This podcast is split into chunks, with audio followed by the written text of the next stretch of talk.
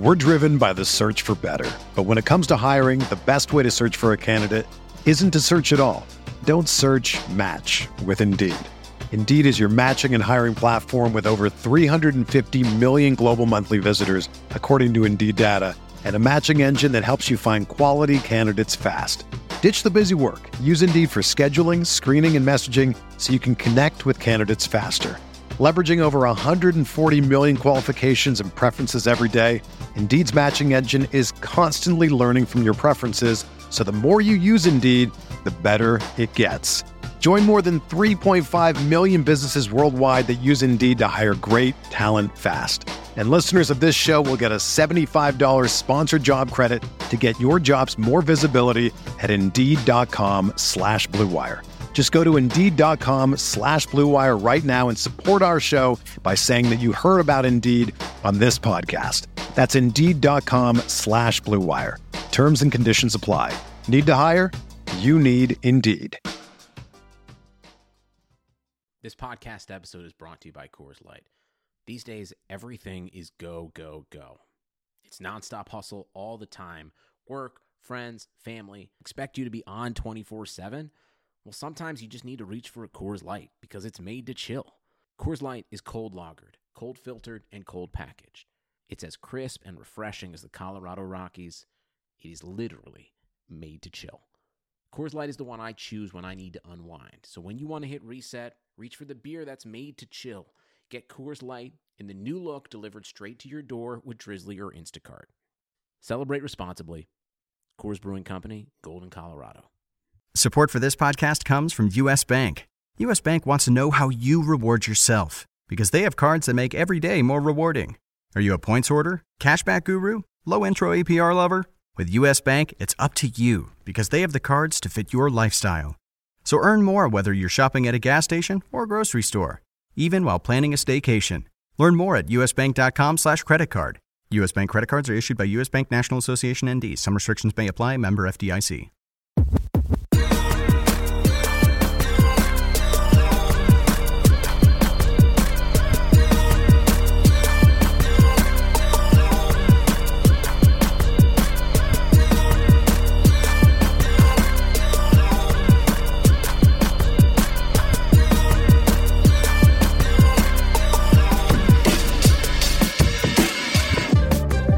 Welcome into the RotoWire NFL podcast. It is Thursday, February 11th. I'm your host, John McKechnie, joined as always by Mario Puig. The season is over. Uh, we have crowned a new champion. The Tampa Bay Buccaneers, if you hadn't paid attention, uh, are the new Super Bowl champions.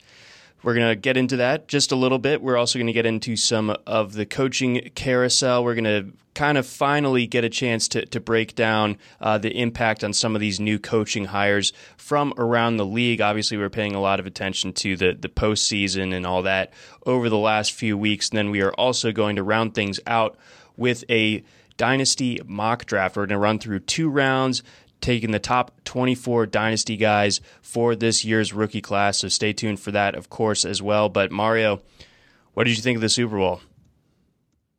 Uh, I I don't know what you're talking about. I don't think there was one. Did you at least like have some good food and like chill? Um, again, I don't know what you're talking about with the Super Bowl, but I, I had good food uh, last weekend. I, I uh, uh, you know, just as an unrelated thing, Mm, I had mm-hmm. I had some good food last weekend, but uh, yeah, no football games. Okay, all right. Well, I see. I see what's going on here. We we say no more. Say no more.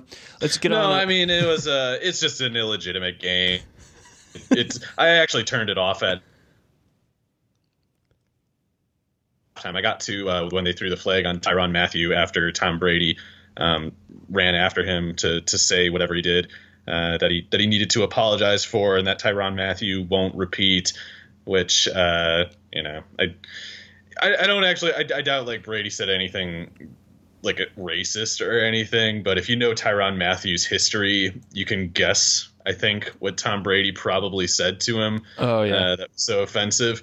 But uh, anyway, it's uh, it's good to see the worst people, um, the most like transparently corrupt, patently evil people uh, get whatever they want for doing nothing in particular. That is the way of the world. It's it's the design of every every power structure of any sort of meaning. Like this is these are the results that the system is built for, and the system works perfectly. So it's kind of tedious at this point to get too worked up about it. But it was an illegitimate game. It, the game was ended by the refs in the first half, and of course you got people pointing out for otherwise valid issues with with Kansas City, valid complaints about Kansas City's performance in that game, but you still don't make the game legitimate by pointing those errors out. You know, it's like it's the the fact that uh, that Kansas City's offensive line did poorly, and that uh, you know whatever Travis Kelce like dropped that first down pass that kind of made it difficult to come back from. It's like those things.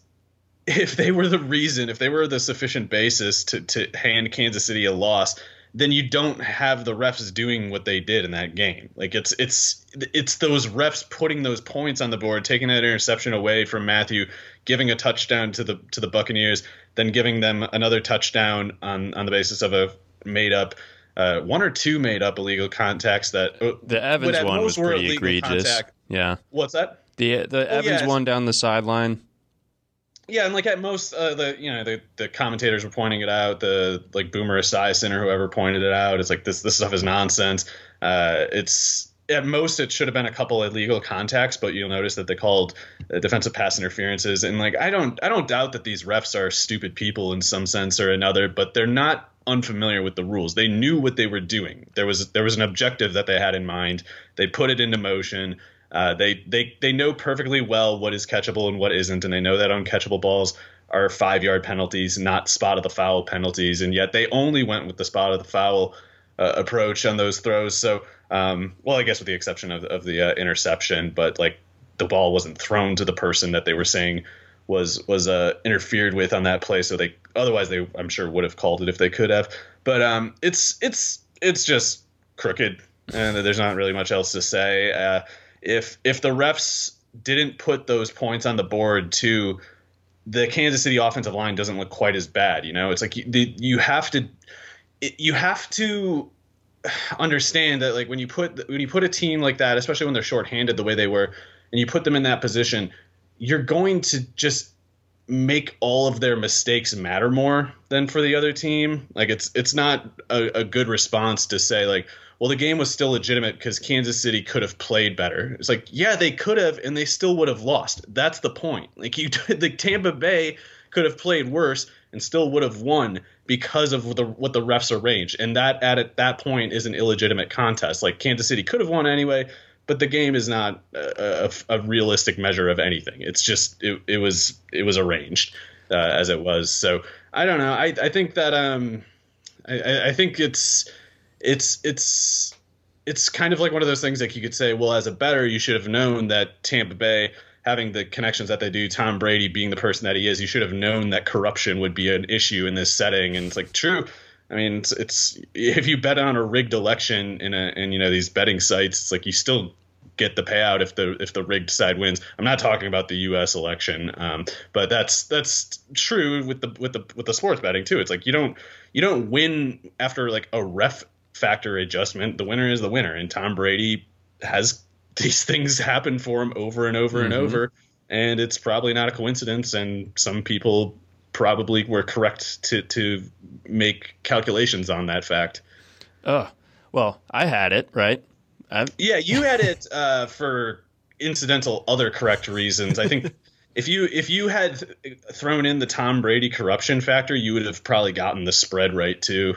Mm, yeah. Like, or not, sorry, you had the spread right, but you would have you would have more specifically been able to be like, I'm thinking, um, I'm thinking Tampa by like 22 or whatever. Yeah, yeah. Bucks alternate line. Yeah, and just really, really take down a book. Um, I I'd like, like to get odds on t- minus 21. I think like that's that's what you would have come up to, if you had factored in uh, the the refs. That's where your reasoning would have took you. I think. I think you're right. Um, you know. It, I will say that the that the officiating in the first half, especially, was uh, you know something that completely altered the course of the game. I, I can't disagree with you there, but um, I don't know. I I did feel like on a play to play basis, the Bucks just kind of.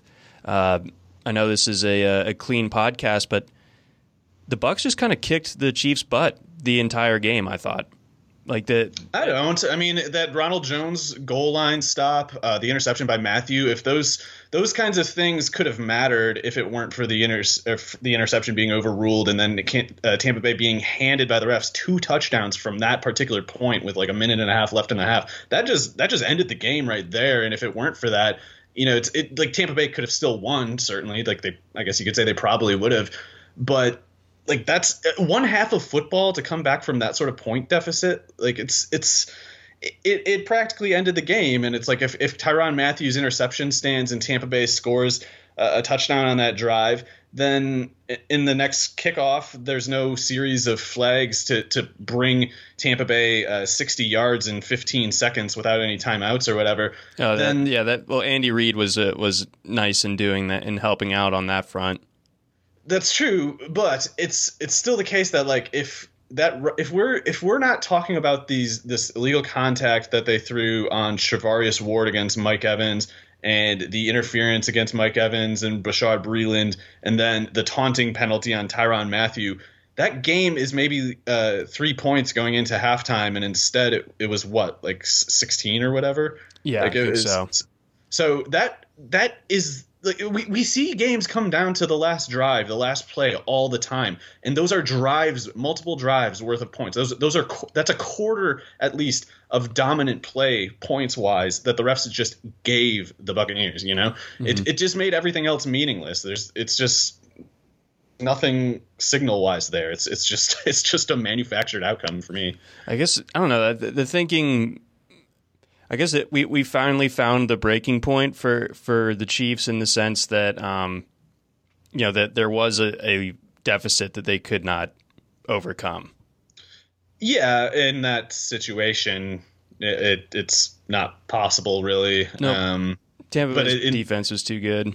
Well, the refs also seemed to understand that you had to make it a two score question, right? It's like the, the, the whole thing about Mahomes never losing when it's a one score game. The refs made sure that wasn't the particular question. Right. They made it two scores, more than two. Um, so it's it's uh it, it of course could be just a series of coincidences, but uh, at seven, know. you know, seven times in the Super Bowl have those wild coincidences happen now yeah, at the very least, like Tom Brady talks to these refs and and like lobbies at them and and and distorts distorts their understanding of what their job is because that's the charitable read. The, the the less charitable read is that they're criminals, and I don't I don't know which is more likely. It could be both too. I don't want to rule that out, but uh, it, it it was a crap game. It was a it was a it was a corrupt a rotten product that is emblematic and appropriate for just kind of like the the scam casino society that we live in, this mafia uh, organized crime society. It's like these are the sorts of things that you get. You get rigged elections. You get rigged uh, just industry rig, rigged outcomes left and right. And this this really looks just kind of like uh, machine football or something. I don't know. It's it's it's pretty difficult it's pretty difficult to believe that people could be that bad at their jobs. You know, it's it's it's at some point you're the charitable one for assuming they're crooked. Mm-hmm, mm-hmm. Yeah, it was. Uh, yeah, that won't go down as one of my favorite Super Bowls. Uh, I will I will say that. Um, I don't don't have too much more to to add on top to to the stuff that you were saying. Um, Let's go ahead. Let's talk about some coaches. Um, you you just posted a new article up on the site that'll be a nice kind of one stop shop uh, for anyone that's trying to look into the deeper meanings of uh, these coaching hires from across the league, the the kind of uh, scheme and philosophies that these guys are bringing into their new teams. But you have all 32 teams covered. To be clear, um, I want to start things out in Detroit. I mean, they've been kind of one of the more high, highly visible teams this offseason as far as you know the the big Jared Goff trade, of course, and then of course the the new uh, hires as well, bringing in Dan Campbell, bringing Anthony Lynn um, as the offensive coordinator, Aaron Glenn as the defensive coordinator. I mean, I thought that all of that was a little bit surprising. I didn't really think that Dan Campbell was was like a hot name on on the coaching search. Uh, I don't know, Newswire, whatever, but here he is. So Detroit, given what they have as far as draft capital and the, this new staff, uh, how do you grade things for for them uh, as it stands right now? Well, I'm pretty low on Jared Goff, so I'm not optimistic about that reclamation project. But in terms of just the coaching hires, I think Detroit's basically looking fine. Like it's not it's not a case where I look and I get high expectations exactly, but I do think a lot of the sort of football Twitter media sphere freak out about Dan Campbell, and I don't mean like the people who were kind of hamming it up with his, you know, he was saying all that ridiculous stuff about how uh, uh, our strategy is to bite you in the knee and stuff. Bite you in the knee, let you punch me in the face, and then I get back up and I bite your other knee or whatever, and so on and so on. And that's, uh, you know, like that's that's crazy person talk. But these people are insane. They're football players, you know, like the guys like Dan Campbell are, are, are not like your neighbors. Like they, they they you don't get to have the the sort of character disposition to be a run blocking tight end in the NFL. You know, just basically being a professional uh, head against the wall basher. Uh, it takes a certain certain type of person to want to do that job and do that job effectively. So uh, Dan Campbell speaks the way I think you could reasonably expect someone of his background to speak, but it doesn't really mean anything. Like he's just he just kind of talks that way. A lot of coaches talk that way. A lot of coaches do a lot of insane stuff that people don't hear about. And uh, Campbell's Campbell's just a little more candid, I think, a little less concerned with uh, portraying a, a, certain image of himself, or at least like he doesn't care about portraying himself, uh, you know, differently than what he is. Like I, I guess yeah, he yeah. he kind of soaked up the spotlight there and hammed it up, but he it, it, it's not because he was distorting anything. He was just just kind of uh, showing you what an earnest version of be- his behavior is like. So um, he's he's a guy who yes, he's he's a, he was a run blocking tight end in the NFL, and with the Saints last four years, he's been a tight ends coach, and he talked about how he wants to run the ball. And I saw people before that press conference freaking out because he said, "I basically have the philosophy of Bill that Bill Parcells does." And that was the, the Bill Parcells thing was especially stupid, and, and people really showed their historical ignorance on that one because as much as Bill Parcells was, you know, a, a a fogey, hard ass something or other. As a football mind, he was not that much of like an ideologue or anything. Like he was pretty pragmatic, actually. You could see in certain areas, yeah, he was, you know, run heavy with Curtis Martin, and he, he really liked to uh, give Martin the ball a lot. But particularly in his early Patriots days, or at least, sorry, not the early Patriots, but the the the early 90s with the Patriots, the mid 90s with the Patriots, Drew Bledsoe led the league in pass attempts. I think something like three years in a row, Mhm. or two out of three years, and even in the off year, he was still like third or fourth in pass attempts.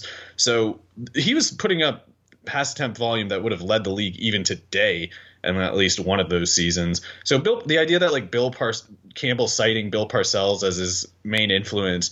Uh, meaning that Detroit's going to run the ball all the time. Like that's just made up. Yeah, they don't know who Bill Parcells is then, or I don't know. Yeah, it's like it, it might end up being the case that Dan Campbell runs the ball a lot, but it's not because of anything to do with that Bill Parcells comment. Like if he, it would be within the Bill Parcells range of outcomes to lead the league in pass attempts because he's done it already. It's just there's nothing to really read there. But yeah, if you give Parcells. Uh, age 37 Vinny Testaverde or Ray Lucas or Jay Fiedler at Oh, quarterback. man. Yeah, he's he'll probably try to run the ball a lot, even if it's Adrian Murrell who he has at running back. But like that's just you know that's the ma- making the most of the situation, which is to say pragmatism. And um, I just heard all of enough- those names in NFL Blitz voice. Oh yeah, like like uh, I I know so many stupid '90s, late '80s names. Like it would it would. It's already driven me mad, and I think if I you know laid it out, it would it would have sort of an insanity rune effect. I'm thinking on- of like Wesley Walls right now. oh Wesley Walls. uh, That's that's mainstream, dude. I'm You sorry. gotta you gotta go to the the real underground material. Like I'm Ray Lucas was pretty strong. bring me your Jay Reamers Muzz or something. uh, but anyway, Where's your Stoney Case at? Okay, I don't know who that there we is. go. That, I mean, that, I had to, I had to like hit like the DefCon one button for Was that a like quarterback? he like made like one start for the Ravens one time in the in the late '90s. Oh, that's cool. Uh, the, the Michael Jackson Ravens. Yeah. Um, yes. nice. That was a good. That was a good time. Um, but anyway, uh, you know, it's it's it's just so many of these people in the in the emerging analytics sphere of football media are are just instantly triggered by by the vaguest acknowledgement or vaguest expression of fondness for running the ball in any scenario. Just absolute fire. They lose it. They lose their minds. It's it's unbelievable, man. And I mean, it's kind of consistent with their general lack of critical thinking ability and their general indifference toward historical fact. Like they they just don't really care about the details. And so it's like, yeah, why not just freak out like a like some sort of animal uh, when, like just not.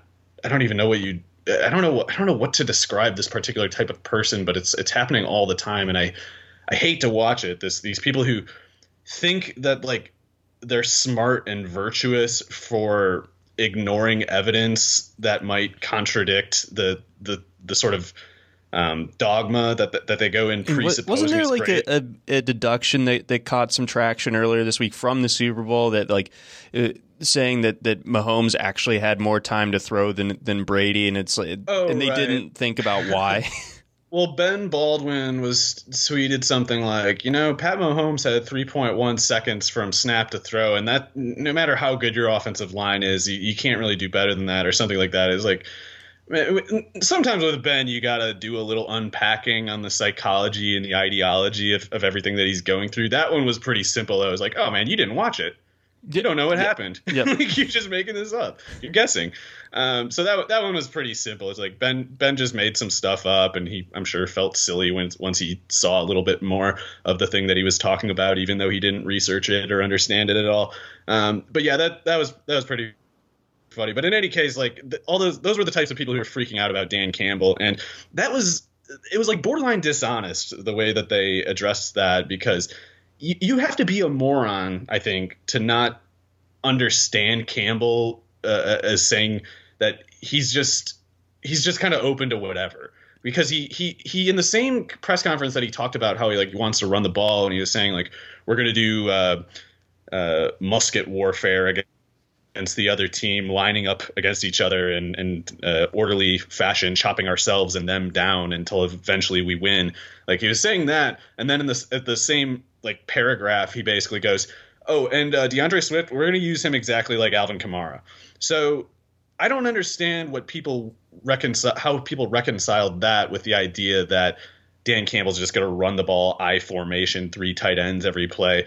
It's like he's he's pretty specifically referring to the Saints offense, the Drew Brees, Sean Payton offense, which threw for 5,000 yards like five times in 10 years and that's you know if you're gonna if you're gonna get like no one was getting mad about Dan Campbell for saying he was gonna run the Sean Payton offense. Like that wasn't no. the narrative. The narrative was like Dan Campbell's a bad guy. He's gonna run uh what what did they think? Like the wishbone? I don't I don't know what they thought he was gonna do but then he specifically names Alvin Kamara and the Saints offense and there's just like yeah we're not gonna talk about that. We're gonna we're gonna pretend we're mad instead about this the the heresy that he committed by saying that it's okay to run the ball sometimes. Like it's just there's just this triggered like like it's it's just like a rigged freak out uh, machine where it's just like someone pulls the lever, which is saying, which is like acknowledging that running the ball is, is a viable thing to do, and that like you don't necessarily need to throw the ball all the time. Like any any sentiment toward that effect just like brings out the immediate response squad, the the, the rapid response squad of people just screaming on the internet and throwing a fit about how this guy is. Uh, you know, trying trying to turn football back. Like he's trying to. He's just. A, he's just. Uh, you know, he he he'll always punt on fourth down. Like, the, like this, God forbid. just just just utter trash. Like it's just at this point it's just propaganda. You know, it's like you prefer throwing the ball. You aesthetically or for whatever ideological reason don't like running the ball. Just state your preference. Stop trying to browbeat everyone else into agreeing with you, and stop arguing that anyone who disagrees with you is isn't dumbass. It's like that's there's no basis for that. You're the dumb one. You're the one who keeps being wrong about all the quarterbacks. Like you guys, you guys are the ones who would have fell for Timmy Chang and Jason White because all you really know how to do is like just just valorize uh, pass attempt volume. Really, mm. um, it's all very stupid. But okay, to try to to try to bring it back a little bit, Dan Campbell, I think is is basically there to to try to run something like the Saints offense where he's been the tight ends coach and assistant head coach for the past 4 years and then he named Alvin Kamara. So I think I think you can just expect Campbell to to try to carry that meathead, you know, trench warfare eth like kind of ethos and attitude but in practice he's just going to try to get the ball to his best players you know which i don't know why that isn't a sufficient football ideology yeah that people. seems that like, seems pretty get the fine ball your best players that's the smart thing to do um, so if he does that i have no complaints even if he uh, sometimes runs the ball on first and 10 or if he uh, s- says that uh, if he says in a press conference, "I'd like to run better," you know, I, I'm not going to freak out about it. But there's there's a there's a sort of disciplining. Um, there, there's like a sort of I don't know what you'd call it. Like uh, there's there's this collection of interests in, in football media who want to discipline and like browbeat anybody who who who proposes narratives contrary to theirs, and that's at this point what the Dan Campbell freak out is. It's, it's just it's conditioning people to behave a certain way because I refuse to believe that people are so dumb as to not understand the guy for what he's saying, which was literally we're going to make D'Andre Swift Alvin Kamara. So uh, that's not the wishbone, you know. The Saints' offense is not the wishbone. We don't need to pretend otherwise. Um, and Aaron Glenn's kind of interesting, and I, I, think Aaron Glenn that signing or the that hiring is proof that it's, it really is going to be a little bit more Bill Parcells than Sean Payton specifically. And Sean Payton was brought up under Parcells too, but the difference is. I don't think they're going to run like that Dennis Allen defense. The Dennis Allen defense was really good for the Saints, but Aaron Glenn is Parcells' guy. He he went with Bill Parcells all over the place. Uh, Texans aside, like he was with Parcells with the Jets and and then Dallas after that. And he he was such a good corner. Um, but yeah, I think it's it, you might see them go to more of like a three four or or basically like the modern um, the current Belichickian defenses. Like the Belichick defense is the amoeba stuff that you see in the league. That's the logical progression of of the Bill Parcells defensive principles from like the 90s and the 2000s. So I wouldn't be surprised if you see them go away from that uh, four three kind of base and go do stuff that's like three three five, uh, mm-hmm. uh, two five, whatever stuff like that. Okay, interesting. All right, so sounds like d- despite some of the uh, like you said the the outcry initially detroit might have might have actually done pretty well for itself as far as far as this hiring is concerned. It can't be much worse th- than what it was under patricia oh, i will say that much.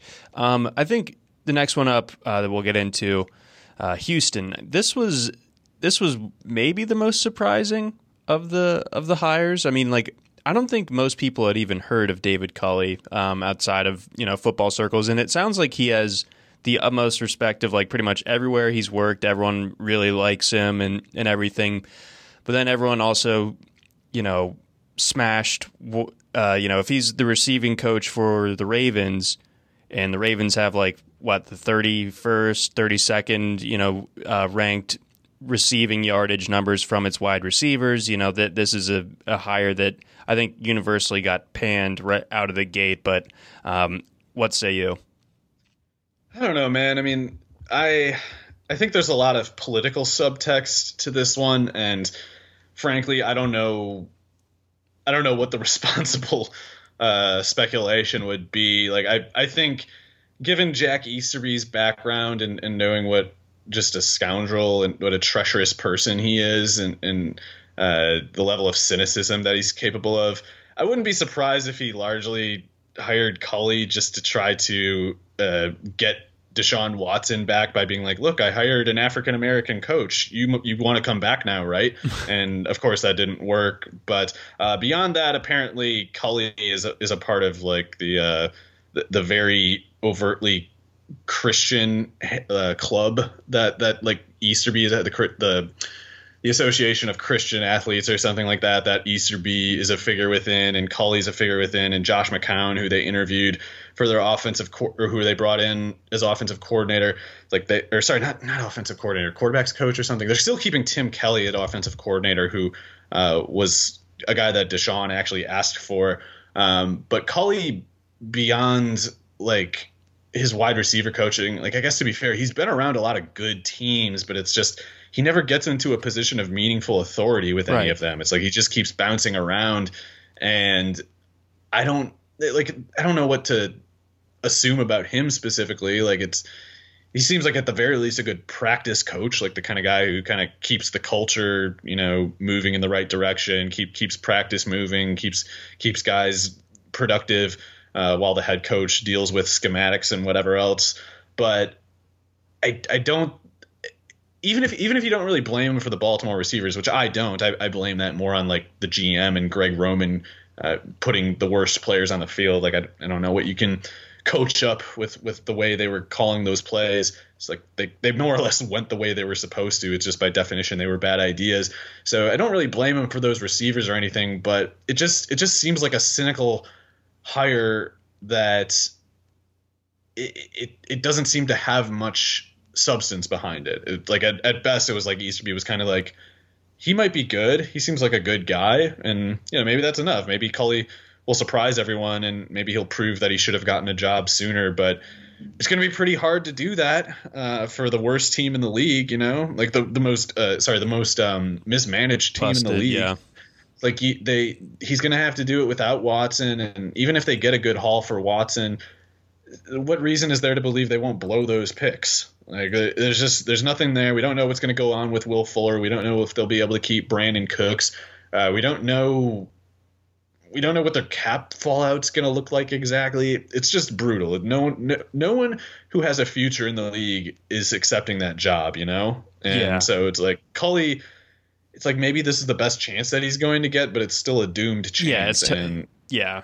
That that's a great way of framing it. Like that Houston right now is like radioactive. It's just it's not it's not good. It's like uh, it almost is analogous to uh, to Philadelphia in the sense that like whoever comes in next is probably just going to be the sacrificial lamb for the next two three years until like they're they're ready to fire fire the coach and start like start the rebuild in full earnest with with enough draft capital to to really make it happen.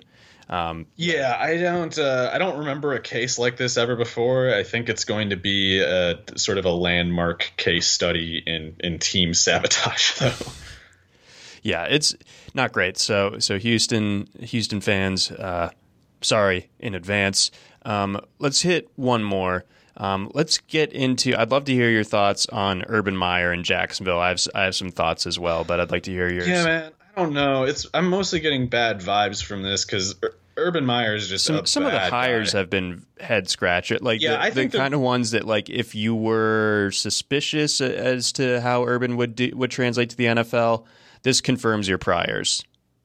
Yeah, I so I guess I'll say the Darrell Bevell Brian Schottenheimer thing is actually the least of my concerns. I know that like I don't I don't like either of them. They're not, I'm not like defending them exactly, but I think we've seen enough of Urban Meyer in the college level to know that he he's not an I formation guy. He's he's no. he's if anything he's gonna be if he's gonna be like a run heavy kind of coach, like the basic fear that people derive from Bevell and especially Schottenheimer.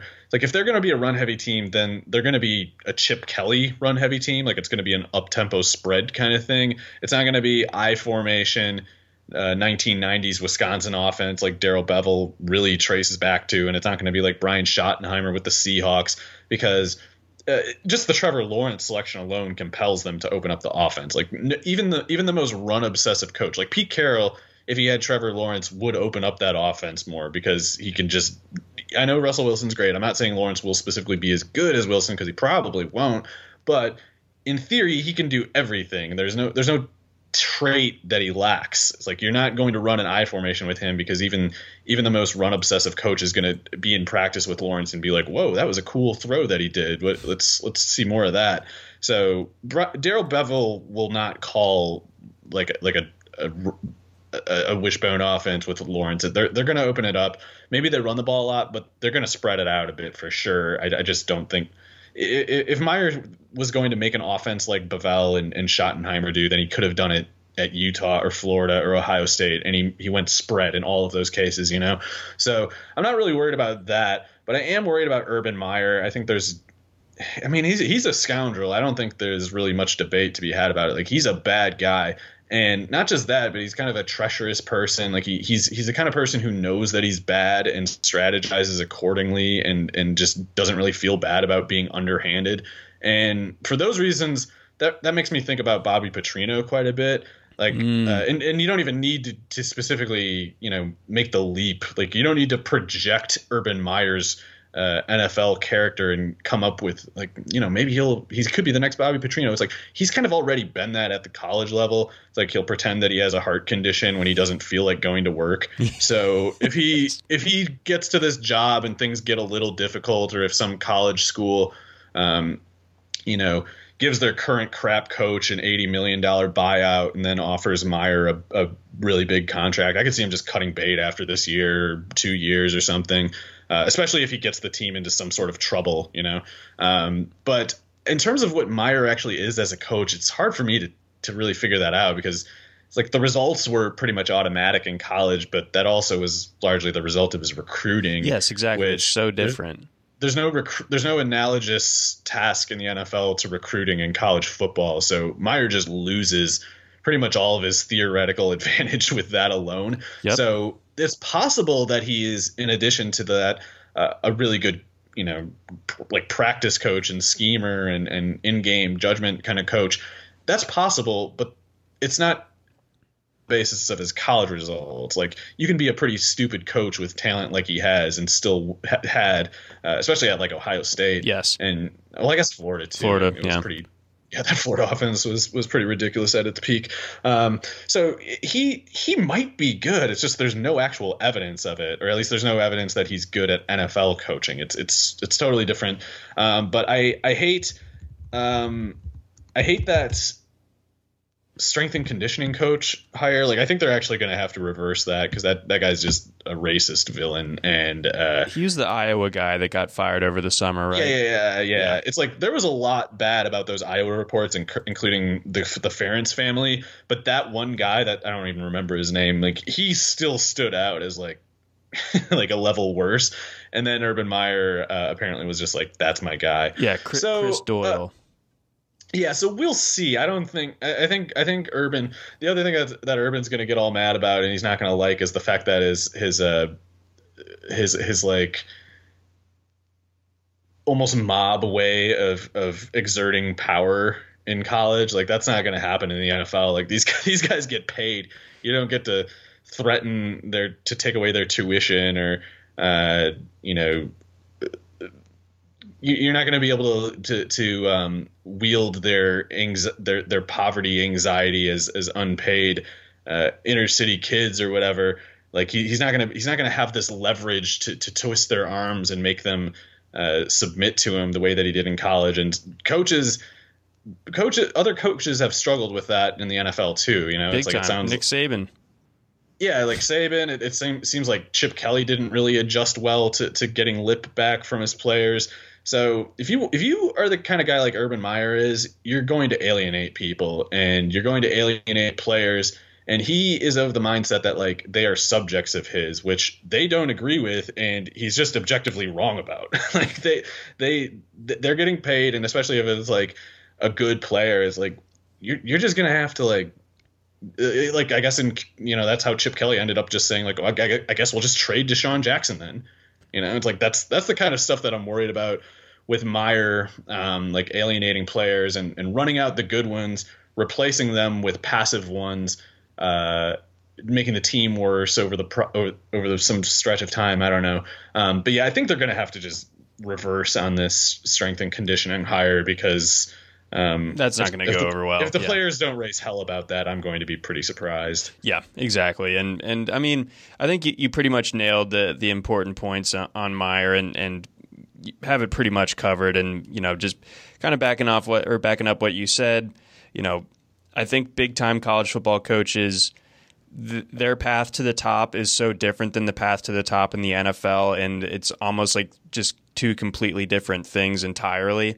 So yeah, so he's used to being just like a, or you know, all those coaches are used to being tyrants and and never being questioned. Mm-hmm. And it's like you, you got to learn how to work with you know this this it's like a different kind of system and you need to work with it and cooperate and and build like a, a culture uh, of of something vaguely productive and you can't just build it on threats nope and you know and and as far as roster building is concerned you know the the best don't like continue to separate themselves from the pack as far as their opportunities are concerned. Like the NFL is, you know, inherently something that in, introduces you know some parity, and uh, obviously Jacksonville gets to benefit from that by getting Trevor Lawrence um, this year while being the worst team in the league last year. Like that's the way the NFL is set up. But like, it, yeah, Urban Meyer's not going to be able to bring in these recruiting classes that only two to three other teams can touch, and then by you know the third year of that, you know they are one of the three best teams in the NFL. It's just not how it, how it works at this level. So I just don't understand that. And uh, I think from like a, a makeup standpoint, he's not someone that has ever been used to losing and has yeah. visually been a very sore loser in the past. Yep. I love the Papa John's picture more than maybe anything. Dude, has he lost? He's he's he's been like he's triggered himself over what like five losses in 10 years or something. Yes. I mean, you and I, this was, you know, this is way pre pandemic. I think this was like the 2018 season. Um, Ohio State goes to Maryland, and Maryland's beating Ohio State in the fourth quarter, and Urban Meyer starts like, uh, like, uh, squatting down on the sideline with the, with his head in his hands, like he's like he's having some sort of medical episode because he's losing. like that's not gonna yeah. that's not going to do well when you're when you're taking on a Jacksonville team that might win 3 games and lose 13. Yeah, he will lose more games in one season as an NFL coach than he probably so we'll, has. We'll see. Like we'll see what seasons. his stomach is for this. Yeah, so I mean, Petrino, people people acted like it was outrageous that his exit, but like we knew he was kind of a scoundrel. If someone is a scoundrel, you have to be prepared for them behaving like a weasel. And I, this is this is central casting. Urban Meyer is like the the prototypical lead man for, for that particular character. And if I think uh, I think the unfortunate reality is that Shad Khan, the owner for the Jaguars, was largely drawn toward Urban Meyer and identified with him so much just because he's a bad guy. Like I think that impre- I think that Im- impresses people like Khan, people in positions of abusive power like that. They see abusive people uh, like Meyer and they think like that's awesome how evil that guy is. He's such a he's so good at being a tyrant, and I, I, think they have like reflexive admiration for that. So I think I think that's part of what the allure was for Khan, and I think it's going to be, you know, basically the story of why it won't work. Yep. So not particularly looking forward to the urban era, and but I do still hope that uh, above all else, it, it's not something that still ends up like impacting what Trevor Lawrence can can be in the NFL. Because he'll like, be fine. It's just gonna be uh, it's it, he'll be fine. It's just um, I, I I really think you might just see Meyer just quit after this year. Like if they go eight and eight, I can see him just being like, that wasn't I'm, worth I'm, it. I'm going home. yeah, forget this. Okay, um, let's shift on over to the second portion of the podcast. Let's do our dynasty mock draft for these for this rookie class. So essentially, Mario and I are going to go back and forth, alternating picks one to twenty four, um, just as it would be in a um, in your dynasty rookie draft. Um, yeah, uh, that's that's pretty much the extent of it. Um, Mario, would you like to go first or second? I'll go second, John. Okay. All right, leading things off, I am going to start things out with. Oh, it's tough. Ooh, it's tough. Give me Ja'Marr Chase, receiver out of LSU. Uh, I, I think, think, that's the right pick. Yeah. Yeah, I think so too. I mean, the the tape is so dominant. I, I think that I won't be surprised if in a month or two from now, people have talked themselves into like just by being bozos or or whatever that they'll come up with so many different ways to say that Ja'Marr Chase shouldn't be the the number one guy, and like they, they will delete those posts by uh, week week two. Like I, I just don't I don't really see there being any legitimate yeah. cases being made against him. He is crazy. I don't know mo- what more you need to know. I mean the the production's insane. Uh, the age adjusted uh, uh, production insane.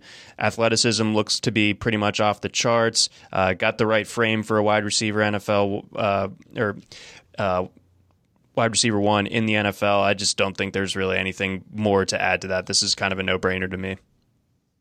Yeah, I, I love Chase too. It's it's pretty rare that you see a guy as densely built as him at his age 19 season. So he was listed at six foot 208. It wouldn't be that surprising to me if he's like six foot two fifteen or something, and if he runs better than like a four four five, it's it's just blue chip grade all across the board. Uh, he's he's he's the real deal, and I, d- I don't know if I don't know if it'll be like I don't think there's any risk of the NFL getting bored with him. I think it'll be a contrarian position in like NFL draft media if there are people who are questioning him.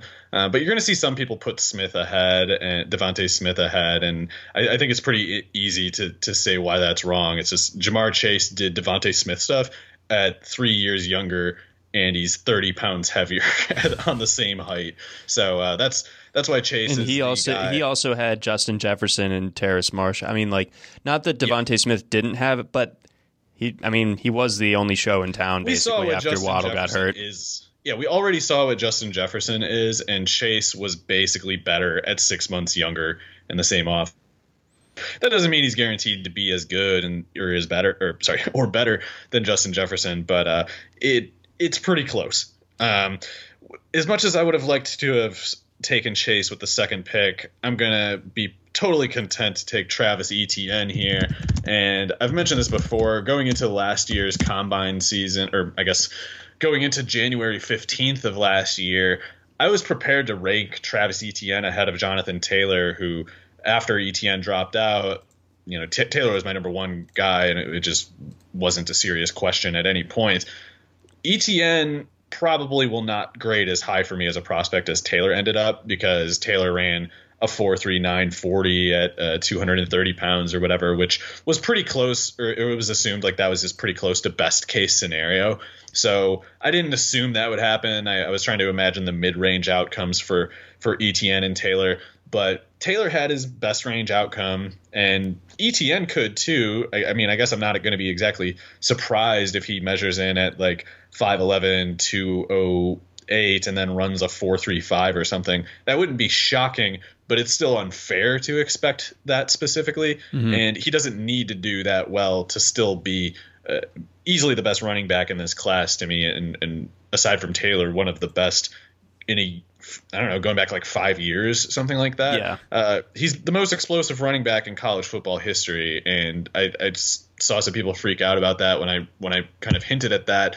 But it's like talking about Barry Sanders is one year, talking about uh, I don't know whoever else, Reggie Bush. That, that, yeah, it's like I'm not saying that there weren't other great running backs, but you can't really find anyone else who has 60 rushing touchdowns and 7.2 yards per carry over four like that's just not a thing that's been done. So I'm inclined to assume that Etienne really does have a certain something that very few running backs do, and uh, particularly given what he showed as a pass catcher this year, I don't think that it's reasonable to fret about his frame or or you know say something like he needs to run a 4-4 if Etienne runs better than like a 4-4-8 or something i think i'm enthusiastically buying and i kind of expect him to do safely better than that. Yeah, yeah. That that like you said, like that's sort of like the cutoff point, and we, I think there's plenty of room between that and, and where we can realistically expect him to. You know, I think he's probably going to run in the low four fours.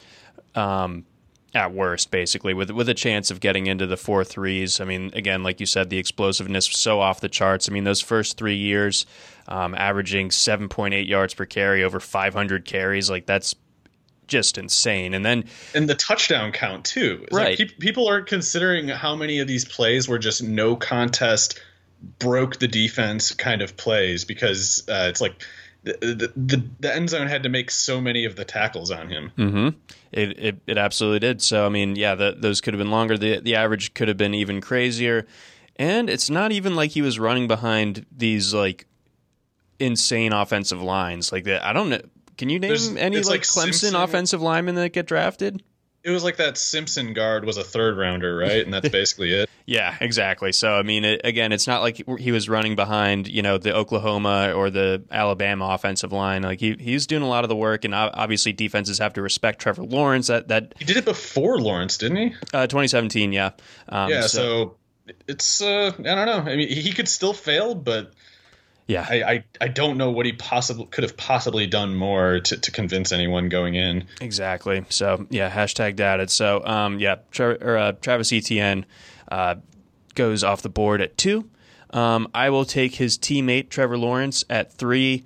Um, I, I, don't think that in the years that we've been doing the, these type of exercises that we've had a quarterback go like in a dynasty top five, but um, Kyler maybe. I, I know I had Kyler ranked really high after the draft, but that was only um, when it was clear that he was going to be in you know the the, the the quote unquote air raid. Right. Um, but yeah, it's it's pretty rare. Like, Lawrence is pretty easily the best quarterback prospect ever, in my opinion. Yeah, it's it's insane. Again, not not a ton that really needs to be said that hasn't already been said. Um, just you know, this this is a dude that I, I've known about since he was like a freshman or sophomore in high school, and like it. The, I follow recruiting. Everyone knows that, but like I, I don't follow it that closely. But like even even like the casual recruiting people knew who he was long before he got to Clemson, and I mean the the guy just was as advertised the second he stepped onto the field. I mean, just unbelievable. Yeah. Um, you know, forced out a guy in Kelly Bryant who who led Clemson to the playoff the year before, just made him transfer. Basically, goes ahead, lead, you know, leads Clemson to the national title game,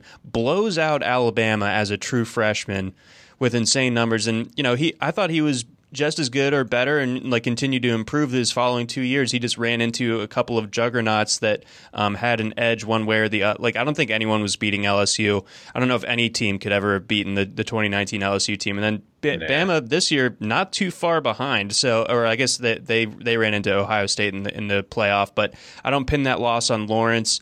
I pin that more on the offensive line.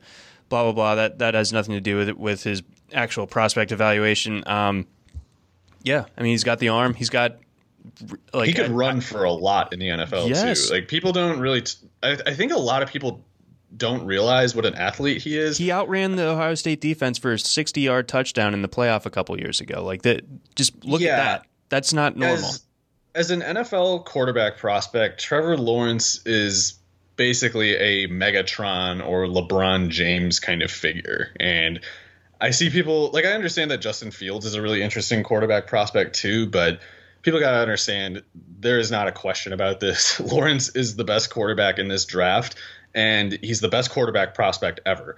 And that doesn't that's not to say he's going to be the best quarterback ever because there's there's fluctuations from a prospect's baseline, uh, you know, just circumstantial reasons, random chance, whatever those things affect where where the, the, the player's career trajectory actually goes in practice. But in terms of the, the variables that we can know ahead of time, no one has ever graded this well. And the next closest player you're talking about is someone like Peyton Manning, who maybe maybe Peyton Manning was safely better than Lawrence as a passer. I'm not really willing to concede that, but even if it's true, there's never been a quarterback who's uh, both close to Lawrence as a passer and half as good of a runner as he is. Right. Like he could he could be if he were a bad passer, Lawrence could be like an 800 yard rusher in the NFL, but he won't need to run quite that much because he is an elite passing prospect too.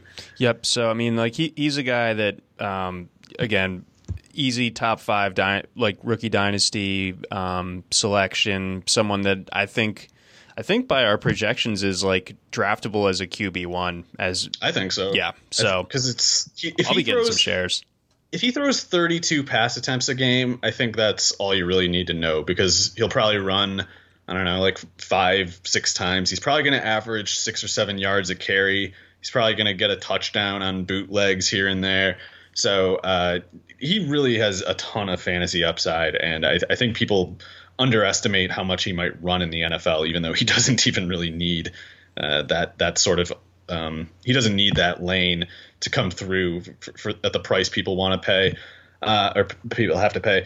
But um, with the fourth pick, John, I'm going to go with Jaylen Waddle. Uh, he's just he's just kind of one of my guys. I, I remember when I, the first time I saw him at Alabama, I just kind of did that thing where I'm like, oh, that that guy's insane. I, I, I think he's going to be insanely good.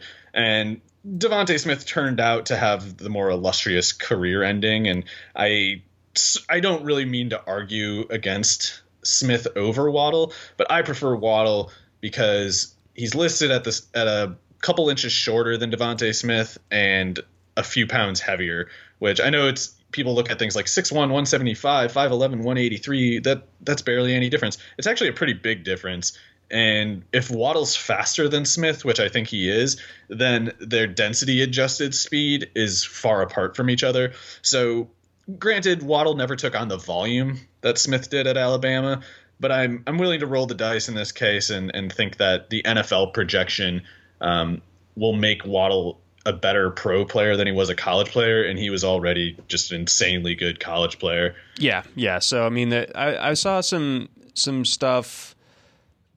Careful, like what you look at on, on Twitter, and that, I mean that that goes for anything. But like, don't go on Twitter.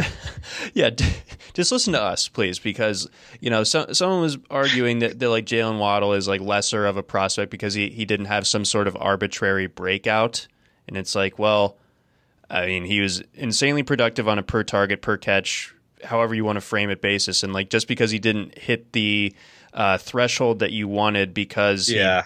Uh, shattered his ankle in like week five or whatever against Tennessee that that he didn't hit the you know the overall market share threshold that that you think is is the key uh, to man draft think about prospect analysis. Uh, it's just so disingenuous. It's so dumb.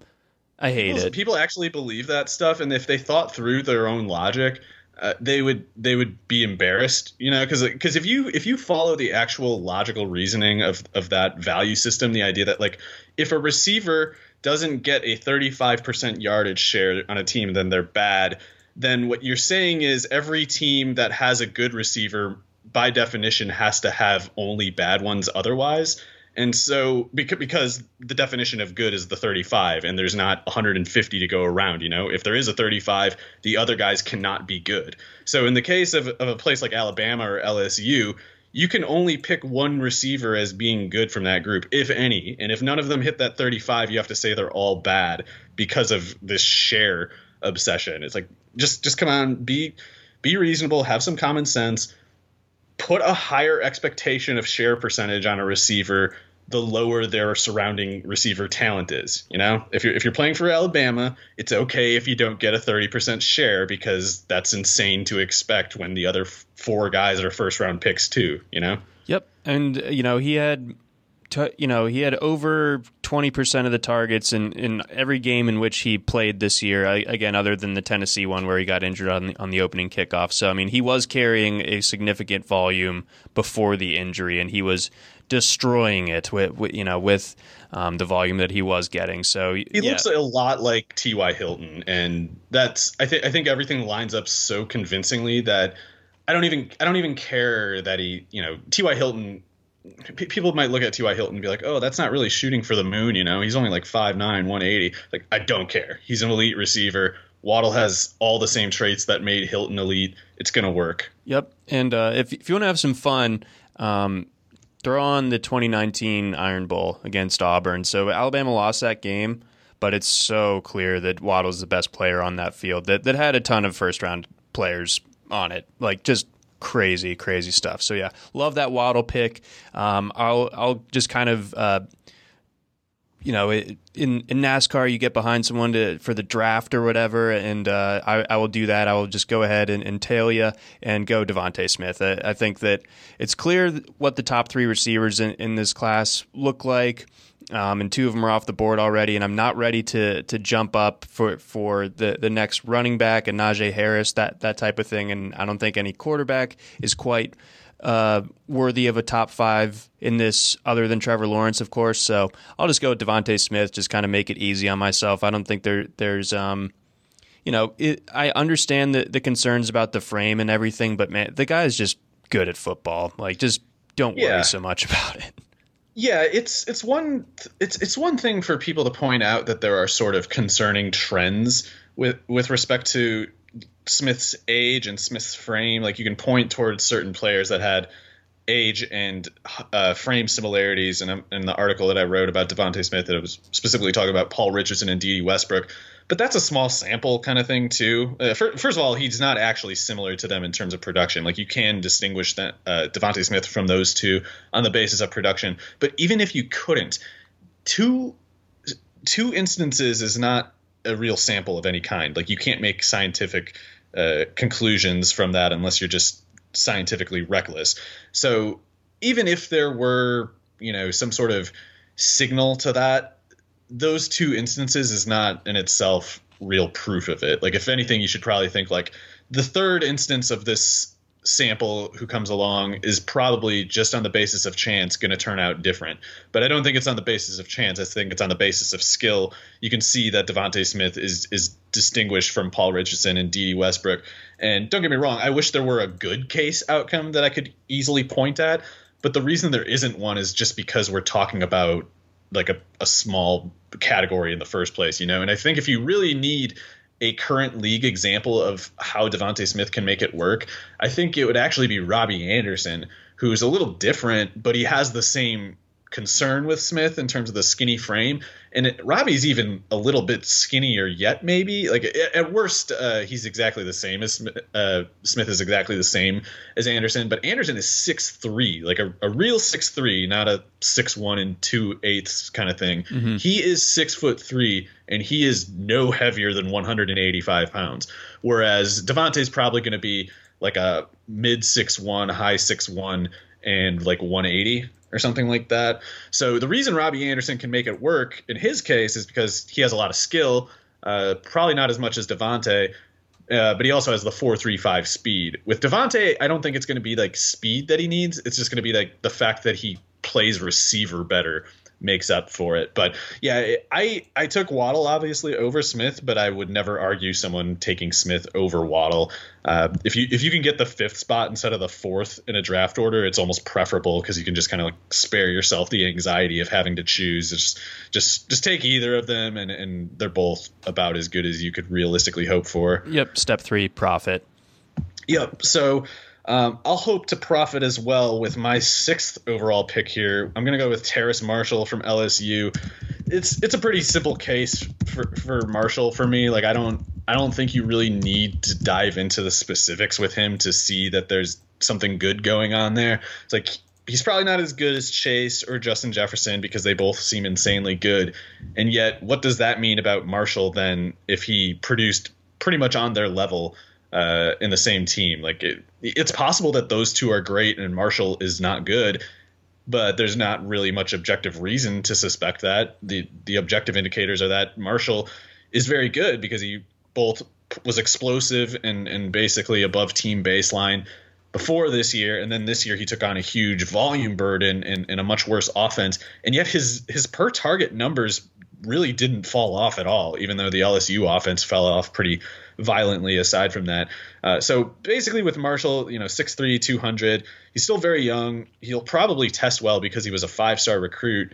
I think he might be what people wanted Denzel Mims to be. Uh, as far as like the six three sideline burner type who, who can make big plays on the sideline and downfield. Like I think Marshall's a more blue chip version of that premise. Yeah, no, I, I like that call a lot. Yeah, because th- there was a lot of Mims optimism, and I always felt like it was like well intentioned but ill founded. Um, and and I think Marshall could be the, the the actual expression of that of that hope of you know someone that that can be that big uh, down the sideline type of guy. And yeah, the production from especially from the age, awesome. I know I knew that he was a five star recruit. He was a bigger recruit than, than his teammate Ja'Marr Chase was. Um, yeah. Was unbelievable as far as the touchdown production goes. So, I mean, yeah, I, I got no quibbles uh, with going Terrace Marshall there. Um, yeah, that, yeah, I think that he'll be. It doesn't seem like he's a popular first round mock guy, but I think that you know he he'll be one of those guys that that people go like, "Doh." If if, uh, if like two or three other receivers are taken ahead of him, you know that they will regret that type of deal. Yeah, I agree. Um, but yeah, John, you're up at the seventh pick. All right, uh, the receivers are depleted a bit. Where are you going? Uh, yeah, we will go some chalk here. This is a this is a pretty cool dude, someone that haven't really seen the likes of him too too much. Uh, Kyle Pitts out of Florida, so the the first tight end off the board. Uh, just he really caught my eye when he was a sophomore. Um, I think it was that that um, that game against Miami to open the season a couple years back, and it's like this guy, this guy seems like too tall to be a receiver, but like too fast to be a tight end. I'm not really sure what's going on. Brevin Jordan was playing in that game too, actually, um, and then Pitts was destroying my Georgia Bulldogs uh, later on in in that October, um, and I'm like this. Okay, this guy is like officially like really, really different. And then, you know, this year comes about, um, we're, we're able to see what a fully uh, fledged Dan Mullen system looks like that has a fifth year senior at quarterback. So that, I mean, th- everything was set up perfectly for Pitts to, to have this kind of year, but like everything was also drawn up in a way to, to maximize him. And he answered the bell at every turn. Like he, he was just so insanely productive on a per target basis, especially by position. Um, just kind of like a cheat code. Uh, you watch the Ole Miss game from from him at the start of this season, and you're just like blown away by his ability to either go up and get the ball over you, or just uh, you know if you if you get it to him down the seam, he can run away from a defense. He has that level of speed and you know a 6'6", 240 pound frame is just different. So I mean, uh, you're not going to expect him to play the traditional tight end role in the NFL. So there there is understandably some question about what his exact role looks like. If whether he's like a Marques Colston or something with, with like a like a souped up Marques Colston, maybe that that's the right comp. I'm not I'm not totally sure, but whatever it is, I believe in Kyle Pitts. He's super young he's going to be special. Um, I, I, don't think that he's one of these tight end pro- projects, uh, freak athlete guys. I don't know, maybe like a it's different, different aesthetically, like Evan Engram, workout warrior, but like not great at football. I think that like Kyle Pitts like is legitimately great at football and a freak athlete on, on top of it. So I love Kyle Pitts. Yeah, so Pitts is really interesting. He, he only was more or less at the the team baseline the last two years as a pass catcher, but a he was slightly above it, and b the age adjustment gives him a total green light because he was at or slightly above that Florida baseline in a, in a leading volume contribution. Moreover, and all the guys he was competing against were three to four years older than him. So Kyle Pitts just turned 20 in the fall Van Jefferson's going to be 25 this summer. Freddie Swain's going to be thir- uh, 23 this summer. Kadarius T- Toney's going to be 23 this fall, and uh, so I guess two and a half, three years. Uh, Trevon Grimes, I think, is 23 right now. So those guys are all two to three years or more older than him, and they still didn't outproduce him. And you know, we, we still got to get the workout numbers on Pitts, but as long as his athletic testing is average or better for his size, I think the production gives a, a glimpse of, of a skill set that is pretty clearly headed toward NFL stardom. And I normally hate tight ends and, as dynasty picks. Like I was very much anti Noah Fant, and, and I kind of still am.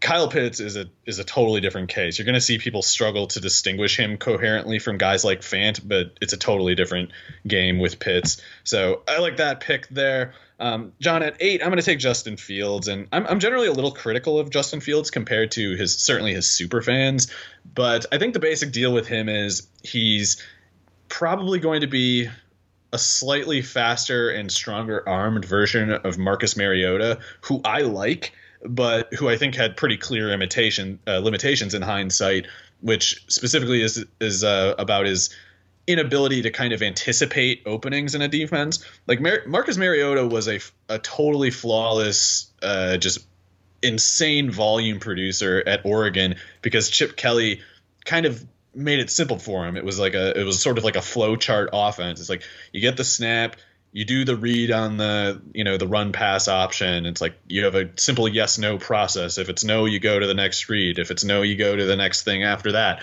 But what there wasn't with Mariota was was like uh, the Deshaun Watson kind of uh, just ability to see the future, you know? Mm-hmm. And I think that Fields lacks that ability because you see him make amazing throws, like accuracy, arm strength, athleticism, like Mariota.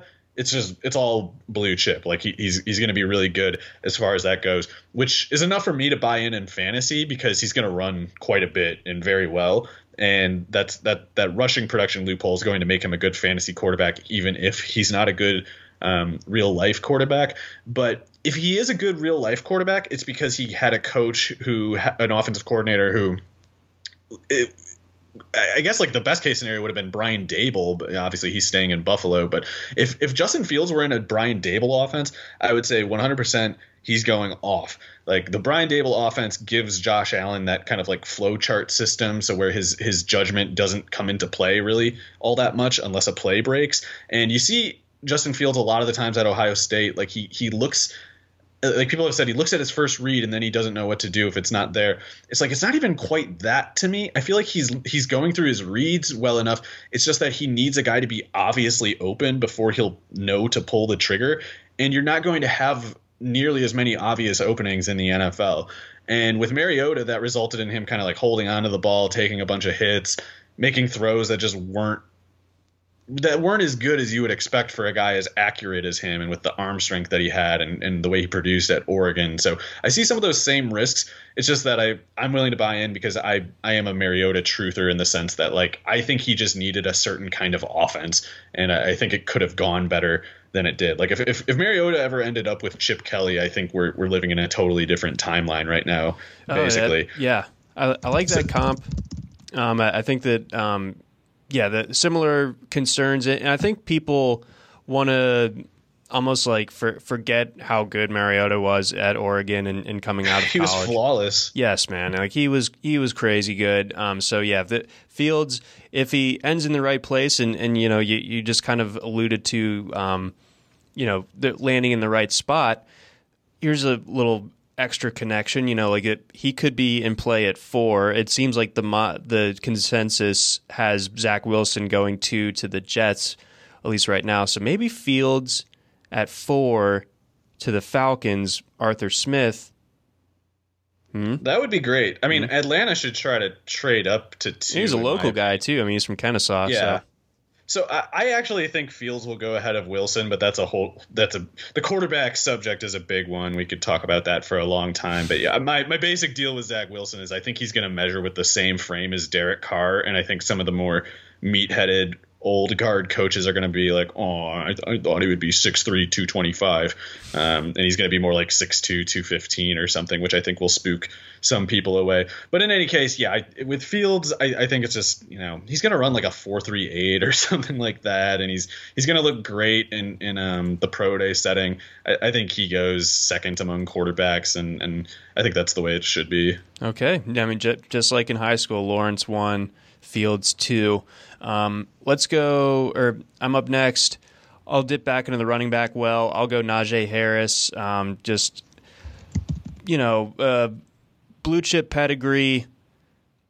Uh, in, interesting frame. Uh, I think he could be at worst like a Leonard Fournette or something. Um, Very good pass catcher.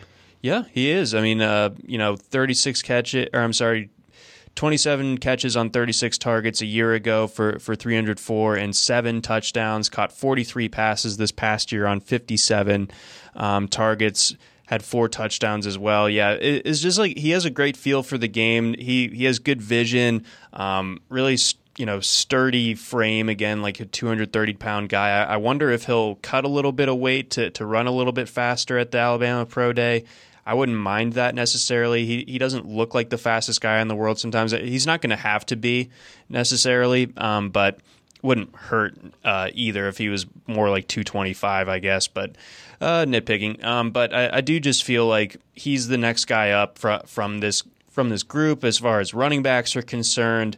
Uh, you know, this is what only the second running back off the board for us through through ten pi- or through nine picks. So a lot of people actually have Harris as their top overall dynasty prospect this year, and you know a lot of people, uh, more people yet have him as at least their number one running back over Etienne. So I think we're definitely lower on him than most. But yeah, I'm, I don't mean to sound like a critic exactly. I think it's just that he's people are looking at you know big Alabama running back projected first round, uh, really good numbers maybe that's another Derrick Henry, and you got to let that kind of stuff go. Like he isn't that. His his best case outcome, in my opinion, was Le'Veon Bell, and that one I am kind of walking back a bit because he measured in at 6'2", 235. Le'Veon Bell was 6'1", 235, and I know that seems like a petty distinction to care about, but I'm sorry I do because I, I think that getting over six foot one and a half at running back is just not good unless you can push for something like 250 like Derrick Henry does. It's like by being 250 pounds, Derrick Henry still establishes a strong anchor uh, sort of physics with with his body. But if you're 6'2", 235, it's like you're you're a big person, of course. Like obviously Harris is a is a, a real hoss, but you don't want to be that narrowly built. You know, you want to be lower to the ground and wider so that when people come flying at you and hit you, they just kind of slide over you uh, like water off of a duck. You know, you don't want to you don't want to take a direct hit, and I do worry about Harris taking direct hits. I think his I think his objective athletic comparison and like the closest comparison to him in terms of kind of production and skill set and athleticism is actually Ryan Nall. But I think it's just like that's not me saying that I think Harris is bad. I just think like that's the closest thing to it, and he's going to be something a little bit different yet probably because he's faster than Nall and quicker than Nall and can jump higher than Nall. And maybe that distinction is enough to make Harris a, a, successful NFL starting running back. Like he's he's kind of establishing the first precedent for someone like himself. So it could go any way, really. Um, so yeah, I, I, really don't mean any sort of insult when I compare him to Nall. It's like if anything, I'm kind of being like a Nall truther that like if he was just a little bit faster, he could have been good, you know. And Harris, I think, will kind of be um, the the the the case study. There the, was the, that, hypo- that was the hypothesis. payoff. That was the payoff yeah, so, for the podcast. It's the Najee yes, Nall. Yes, the way he should be used in the NFL is basically like Alvin Kamara. Like he's a totally different aesthetic, you know, obviously, but he's so good as a pass catcher and getting him more work as a pass catcher would be a way to mitigate whatever frame liability that he has because you're not taking as many direct hits in the middle of the field. And I, I think that could be a, a, way to both make him productive and give him better longevity. There we go. All right, what you got next? Tenth pick, I'm gonna go with. I think there's a pretty big gap between Najee Harris and Kylin Hill, but Kylin Hill is my next running back on the board. I'm going to take him. Um, talked about him in previous podcasts. I think he's basically, uh, you know, pending workout numbers. I think he's maybe something like Miles Sanders, like not a not a star talent, but someone who is capable of pretty explosive, uh, you know, s- small sample explosiveness with a good overall longer sample and uh, you know some some upside. Like there's some explosiveness there some pass catching upside. So uh, if he lands in a good spot he he could be uh, as good or better than Harris, uh, even if Harris is the better real life player. Okay, yeah, I do, I do like Kylin Hill a, f- a fair bit. Yeah, he showed that he could catch the ball that this year in a very limited sample. I think that was like the one kind of question uh, left for him. Didn't really hear a ton about him at, at the Senior Bowl, but I'm not going to, you know, overweigh what that's worth. Who cares? Yeah, exactly. Kylin Hill was, was a beast of a runner in in the 2019 season. Ton of volume, good production. You know, behind a Miss State offensive line that was good. Um, you know, not not bereft of talent, but still, you know, running up against SEC West defenses, it's hard to have like gaudy uh, per carry numbers. But he was still very solid. So I do like Kylin Hill there. Um, for me next, I will. I'm going to go back to the receiver well. Um, I think that this is kind of a, an interesting inflection point because I, I, think a, a, lot of people, well, I guess Terrace Marshall really, really was, but but you know, who do you have rounding out the top five for you? Ooh, this is tough. Uh, I will go Rashod Bateman. I will go Rashod nice. Bateman. Um, I love the physicality. I love the size. I love the the instant production that he provided uh, during his time at Minnesota. Um, I don't think that he had great quarterback play th- there necessarily, or or great system to kind of like uh, prop up his numbers. Uh, you know, playing a, a opposite Tyler Johnson, that was a ex- totally explosive um, Minnesota offense in 2019. Bateman was good um, this past year as well. Uh, obviously, Big Ten had like a very short um, season, everything like that. But you know, still, uh, you know, it, the production, the efficiency wasn't as good as it was uh, as a sophomore in 2019, but I think that there were some some mitigating factors there. So I'm, I'm not going to hold that too far against him. And it was only a five game sample as well, and he was yeah. still doing over double digit targets um, per game. Minnesota ran the crap out of the ball uh, this year with Mo Ibrahim, so that seemed to be a little bit more of the direction that offense wanted to go anyway.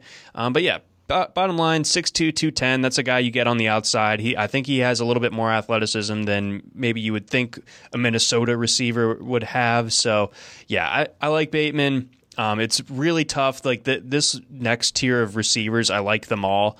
Um, I'm sure that I'll get sniped on one or two of these here in in a minute. But um, if I had to just kind of like close my eyes and, and picture of that group, one guy really, really breaking out, I think it would be Bateman. So I, I, that was the tiebreaker for me. Yeah, some people are very high on Bateman, and it's all for good reasons. I mean, he, production wise, he couldn't really have done much more. We're just waiting to see what kind of an athlete he is specifically. It's like we know he's better than Tyler Johnson, uh, but Tyler Johnson was penalized quite a bit for that. So um, that's the only reason I really put a guy like Marshall ahead of him is just because it's like you know the league is generally nicer to uh, the big school guys than they are the smaller school ones. But Bateman could not have done more in the meantime to help his case. He, he was he was dominant, like you said. Uh, you taking Bateman is is giving me a little bit more. Um, anxiety about the receiver supply. So I was thinking running back, but now I'm going to go with a receiver pivot. And this is based slightly on recent events. Uh, I'm going with Dyami Brown oh, from God. North Carolina. And this is interesting. He was listed at six foot 185, and that the, his frame was something I always noticed immediately when looking at his tape. Is I noticed that that's a guy who looks different than most receivers, and, and being six foot 185 is not unique. So you know, I was like, what the hell is unique about him then? Why does he look so different? And I think it was basically like he's he's just got long limbs that that could use some filling out, especially if he's going to be going over the middle at all in the NFL. And what do you know? The other day I saw Fusuvu found this. Uh, I guess it was probably Instagram or something. Uh, post by Dyami Brown showing himself on a scale, and it was I can't remember specifically. It was like 195 or 197 or something, mm-hmm. which is you know 10 to 12 pounds heavier than the 185 that he was listed at at North Carolina. And there's a couple things that that means. One is that like we know he could have added more weight. Like he's already done it. He, he the question of whether he can bulk up is not a question anymore. And we also know that that means there's less pressure on his workout numbers now because at six foot 185 you're going to need to run something like a 4-4 flat or better. Whereas at six foot 197, if Dyami Brown runs a 4-4-4 or a 4-4-5, that still works because the extra weight is capital too, you know? So there is a risk that he lost some of the speed by adding that weight, but we're gonna find out still either way at the combat or you know his pro day setting, whatever. And uh, it it basically just means like he doesn't need to specifically be as fast as Will Fuller to be successful in the NFL, which is generally how fast you need to be to be good at six foot 185 as a starter. But there's a lot wider range of athleticism that's acceptable for a six foot 195 or 197 receiver, and his production was great otherwise. So I, I think there's a reason to move Dyami Brown up a little from my prior rankings. Yeah, I, I like that call. Yeah, I've been kind of thinking about him as a as like a fringe top five uh, receiver for this class. I, I, guess he is what our fifth fifth receiver off the board um, in this little exercise. Um, so I like that. Um, all right, now we're moving on to the second round. We'll, we'll run through, through these a little bit quicker. Yeah. Um, I'll lead things off. I guess the the running or I'm sorry, the receiver inflation kind of pushed uh, or pushed some of these uh, running backs into value territory. I'll lead off round two with Kenneth Gainwell um, out of Memphis. Like him a lot. Um, I just wrote Kenneth Memphis into my little spreadsheet. Um, that's his name for now on. Yep, that's that's Memphis. it. Um, cra- crazy production um, in, in his one real year to to be the guy at Memphis. Didn't play this past year. Maybe that gets held against him. Maybe it doesn't. But I'm hoping that it does, and hopefully he still ends up being a, a day two pick. I think his testing will, will confirm that he's a day two guy. Um, elite pass catching numbers, kind of just unprecedented stuff as far as his pass catching work was concerned that year, and, and a really strong rusher as well. Um, you know, kept Antonio Gibson out at receiver because he was so good at running. So, um, I think there's so much to like about Kenneth, Kenneth Gainwell's game, and I'm I'm kind of like ready for him to like re-enter the fold of of the discourse and get um, yes. a little bit buzzier. It feels like it the, it's too quiet on the Kenneth Gainwell front.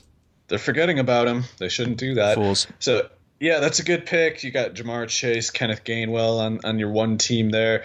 Uh, my Travis Etienne team probably could use a you know receiver pick here, but. I, in a real league, we're probably going in a third round, and in that scenario, I'm probably going to try to lean on this receiver depth in the third round rather than take someone here as much as there there's the problem is there's too many good options and I don't know how to pick them. Whereas when I look at running back, I'm like Chuba Hubbard's the last one for a while for me. So I'm gonna take Chuba Hubbard, even though I took Etienne in the first round with this team. Um, the basic issue is it's like I think Hubbard's gonna be a five eleven or six foot, something like two oh eight to two fifteen, and I think there's reason to expect a four four five forty or better And granted, I think he could be a little sharper with his skill set and stuff. Like he, he doesn't have great balance. I'm not really convinced that he's like a great anchor runner or anything. But if you're six foot two fifteen and you run a four four or a four four five and you've got a two thousand yard season to your name as as a you know third year player in the Big Twelve, that's one of those things where I'm inclined to be generous. You know, it's like guys as fast and productive as him don't happen that much. Uh, if he fails, I, I, feel like it was still worth the shot. So I'm going to take Chuba Hubbard here and hope that his you know big play speed translates to the NFL. Okay, yeah, I, I like that. Um, yeah, at his best, he was he really was a, a total stud. I think this this year just didn't go as well as anyone would have expected or, or hoped, but. Um, I think he's Ryan Mathews or something like that. I like I like that comp a lot. Ryan Mathews had had a solid, productive career there for a little while, so I, I like that. Just got hurt a lot. Good mm-hmm. player though. Um, let's go. This is a tough one. Um, maybe I'm maybe I'm uh, getting too excited by Instagram workout stuff too. Um, but I'll go Rondale Moore. Um, nice. uh, the like sometimes I just need to be reminded. Uh, like, I, like in my mind when I think of Rondale Moore, I think like you know crazy athlete, like uh, like workout warrior type of guy. Um, yep. That that's true, but like when you like physically see him jump and and do a 42 inch vertical leap, it's like okay, like I, I need to reevaluate what exactly I'm, I'm thinking when when I when I think of Rondale. Like that that's just that's something else. Um, just a crazy productive player from the jump at, at Purdue. Uh, took on an insane volume as a true freshman. Um, I think it's fair to uh, knock the lack of production slash the injuries over the, you know the, this the injuries that knocked him out in 2019 basically washed his whole season, and, and this year w- wasn't exactly uh, great either. So I do have some some concerns about the durability. Like, is he too like strong and explosive for his own good to where like he's just can, gonna constantly have these like uh, the Doug uh, Martin problem. Mm-hmm. So that I I heard I hope that he doesn't, but um, yeah, I just think I'll bet on the upside with him. I, I can totally understand poking holes in the production profile, and it's not like he was like the craziest per target receiver either. Um, he just had a ton of volume. So like, don't let like your college football DFS brain. Uh, this, this, is me like reminding myself, uh, uh, you know, like sp- kind of override what what the actual what's actually going on as far as the production is concerned. Um, but yeah, for for me, I think Rondale has more upside than some of these other receivers in this range, so I'll just swing for the fences a little bit and go go that way. Yeah, that totally makes sense. I mean, I just I wish he was in a weaker wide receiver class because I, I list him at like wide receiver nine or whatever, and I could understand someone looking at that and thinking like, oh, he hates Rondale Moore, and it's like, no, I think he's really good, and it makes me anxious to rank him this low. I hate doing it, but uh, yeah, there's some people have him ranked as like you know a top three overall pick in this class, uh, not overall in the NFL draft, but top three overall dynasty prospect. And I don't really have much to argue with with those people. Like they, they make good cases for it. It's just there's a ton of talent, and talent is you know five ten or higher in most cases, which is the only real thing that I that I you know distinguish him on. Is like so, some of those guys can clearly start, whereas Moore it's like we need a little bit of an outlier outcome, but it still looks like he's going to be one. So, you know, it's it's hard to criticize him even even much earlier than than this 15th pick here. So for the 16th pick, uh, my previous team took Jaylen Waddle in the first. I'd, I'd like to get a little more balance with my roster, but I think the value is still at receiver. So I'm going to go with Amon-Ra St. Brown here to pair him with my Waddle first round pick. Okay. Out of USC. Excellent. Indeed. Um, okay, so this p- this team, uh, fifth pick, uh, already started things off with DeVonta Smith. A couple ways I could go um, from here. I think just get more powerful at receiver. Um, I, I, will go with Amari Rodgers, and I, I got to say, nice. I got to credit you for for kind of like turning me back onto him as, as like an actual prospect. I, I just kind of I don't know why I was so low on him coming into this year. I just I felt like he was like a slot only guy, and that, that might still be the case. But I mean, he he is that like densely built guy that you'd like once he has the ball in his hands. Like most defensive backs aren't going to really want a piece of that. Like he's he's a beast um, with the ball in his hands, built like a running back. You know, like short but but well over 200 pounds. I think like 210 pounds. Um, yeah. Five nine two ten is chunky. Yeah, indeed. And uh, you know, ha- had an ACL going into his junior year uh, that spring, was able to be on the field by like week two or something. So like just unbelievable that, that he was able to get back from that and then be as productive as he was those last couple of seasons. So even though it took a little bit longer to break out, he was competing with some really elite dudes at Clemson, of course, for targets. So I'll forgive him for that. And uh, yeah, I'll, I'll go Amari Rodgers there. Nice, yeah, that's that's a really good pick. I would have took him if you hadn't. Uh, now at this point, um, I think I'm with my team that took uh, Terrace Marshall sixth overall in the first round.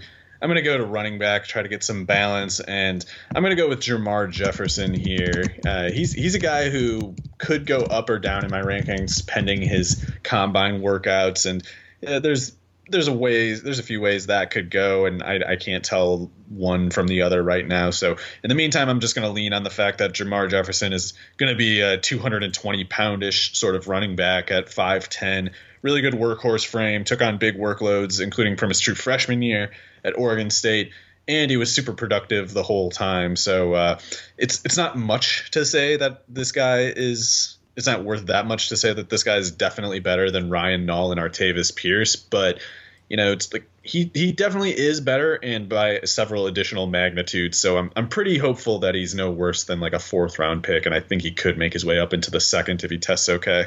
Okay, that that'd be interesting. If he gets into the second, that that would be awesome. Uh, he's very talented player, so I'm with you there. Really interest, intriguing uh, profile with him. Just doesn't get a, a, enough pub because he played for Oregon State, but no, I, I like that pick a lot. Um, I, I, think that yeah, we've reached a point where where running backs are back in that value or in that value category, and the receivers uh, maybe not quite as much of steals right now. So I will I will tail you on that one, and I will go with uh, Javonte Williams out of uh, North Carolina. Um, yeah, just uh, he had a crazy year. I don't think there's really any way around saying that. And um, I think that like the frame looks good. I, I wonder how athletic he he is exactly. Um, but yeah, 5'11", 220. I'll take it um, yeah, not not much else to say on that one. I was I was choosing between Williams and Jefferson at the previous pick, and they're largely the same guy to me. Like they're they're both in rounds two to four for me, pending the workout numbers, and they're both 220 pound guys. So they're both interesting for their workhorse upside, and and it'll probably just be the combine that breaks, or sorry, their workout numbers that that breaks the tie for me. Uh, a lot of people are really high on Williams. A lot of people have him in like their top five. So uh, we are probably a little bit lower than them, but I, I agree that we're we're pretty optimistic for him. Uh, with that said, so with this pick, I'm getting uh, my second pick for my Justin Fields team. I believe it is. Yep. And so I could use a running back or receiver, but the running backs are pretty well drained at this point. I think I'm looking at receiver or quarterback uh, or sorry, I'm looking at receiver as I as I took uh, Fields in the first one. I think it's got to be Tylan Wallace that I go with here. Uh, he's a guy who he's only listed like six foot 190 or something, and he's got a couple knee injuries in the past couple of years that that might be of some level of concern. But as long as he tests at an average level athletically, I think you have to project him as a viable starter in the NFL because he put up big uh, efficiency and big volume numbers as a receiver at Oklahoma State in a way that was better than someone like James Washington, who's who's kind of been um, middling as a third round pick. I don't think you could call him a bust exactly, but he hasn't been great either. But Wallace is clearly better than him, in my opinion, and clearly better certainly than someone like Marcell Ateman or whoever else. So I think I think Wallace is the best Oklahoma State receiver since Dez probably, and uh, I, I, like getting him this late. I think he would be like a first round pick in a weaker class, which which is you know this this receiver class is just insanely good. Yes, yes, it definitely is. Um, so I, I, like that Tylan Wallace pick. I think that that kind of ended up being a, a, nice little steal there. Yeah. Um, for the for the ninth pick in the second round, so this team took Najee in the first. Um, it's getting will, tough now. It, it really is. I will go with Zach Wilson. Um, nice. Uh, quarterback out of BYU. Um, DFS legend th- this year. Um, just a, a, fun player to watch. Um, I think he's got that arm talent that that you know people are looking for. I, I, I understand, um, you know, uh, what you were saying earlier about you know m- maybe he checks in with less than that you know ideal frame and maybe that that pushes him back but i still think he's starting in the nfl right away and i think that he can be good um, uh, yeah, he had he had stuff to him like after his freshman year that I, that I, thought was encouraging. wasn't great in 2019, but was fine. And then um, I think really kind of settled in and found another level. I wonder if he will have a similar kind of like learning curve in the NFL, um, where it takes him a couple years for, for things to click. But he's got some things that, that can kind of smooth over whatever deficiencies that he does have. Um, so I will go with, with Wilson. I think th- I think that he should end up being you know pretty close to a to a, a stud on Sundays. Yeah, it looks like he can run a bit too. Yes. Uh, so that's that's always helpful. Raises the floor for fantasy. Uh, I'm making a weird pick, or uh, at least I think it would be a little bit controversial to a lot of people.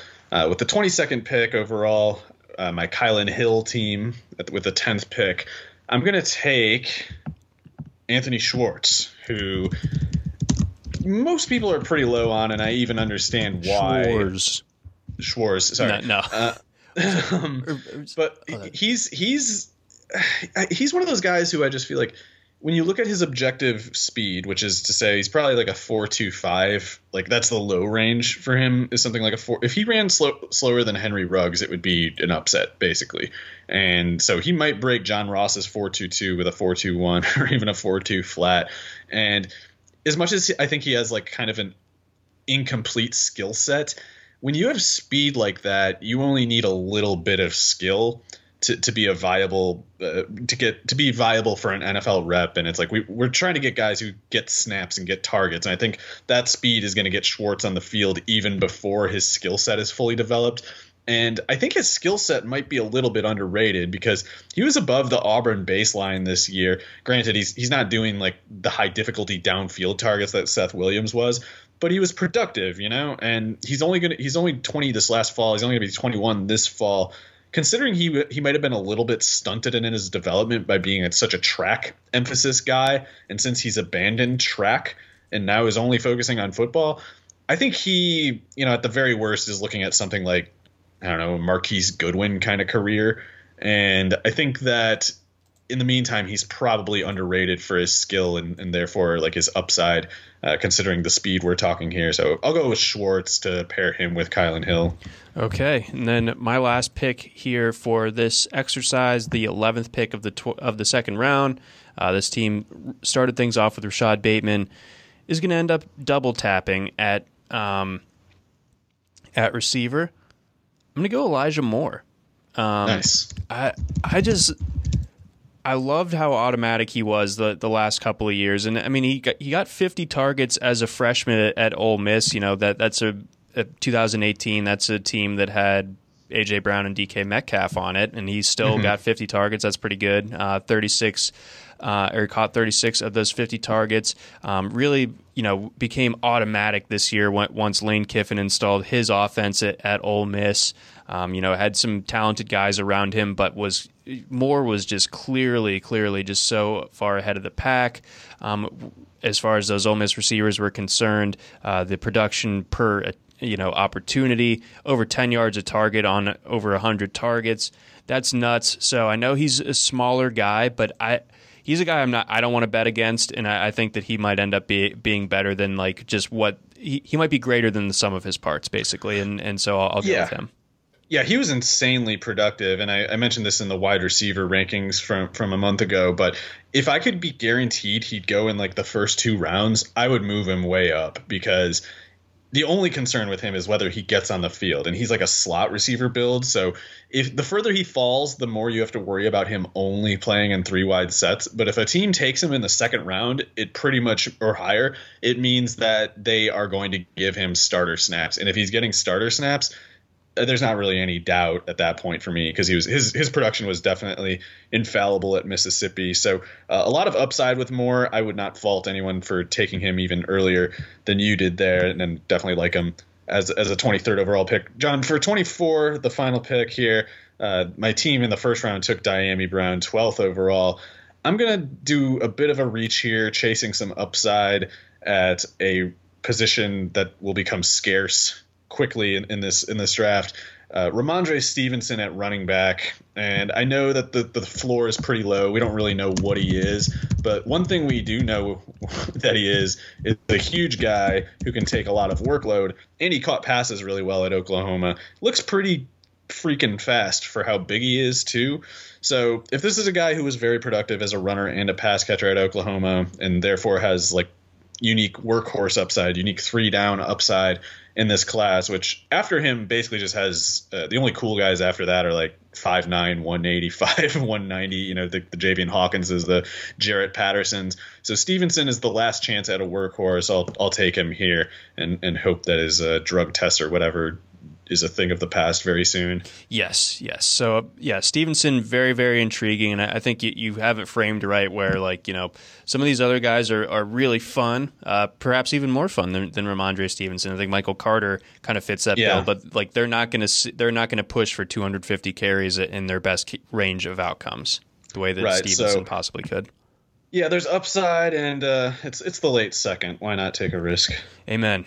Okay, all right. Well, that's going to round it out uh, for this week's edition of the RotoWire NFL podcast. We, of course, will be back next week breaking down some news and notes from around the league, and we'll come up with something good for uh, for next week as well. So stay tuned for more, and thanks for listening.